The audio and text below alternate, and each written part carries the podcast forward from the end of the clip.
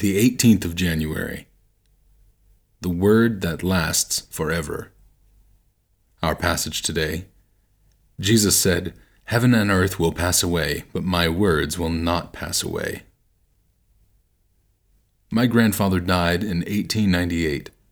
Just imagine if he were to reappear today, what a strange experience it would be for him. A world of motor cars and aeroplanes, television and mobile phones. He would be completely lost changes, changes, and more changes. But some things don't change, and one of the most important is the Word of God. Jesus said, My words will not pass away.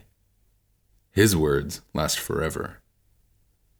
Jesus himself was called the Word, the Word who came from heaven, bringing us God's special message. In Hebrews chapter 1, Jesus is spoken of as God's final word to us.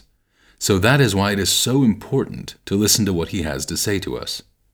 The whole Bible centers on Jesus Christ. It is included in what Jesus means when he says, My words will not pass away.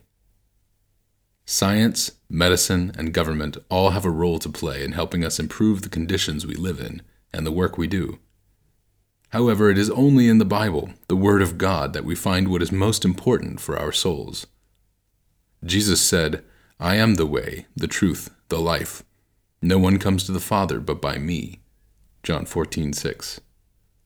So then we know that if Jesus says something is right, it is always right. And if he says it is wrong, it is wrong. His word does not change. Let's listen to Christ and follow him. And a prayer. Dear Lord Jesus, please help me to love your word, the Bible and to be guided by it always. Amen.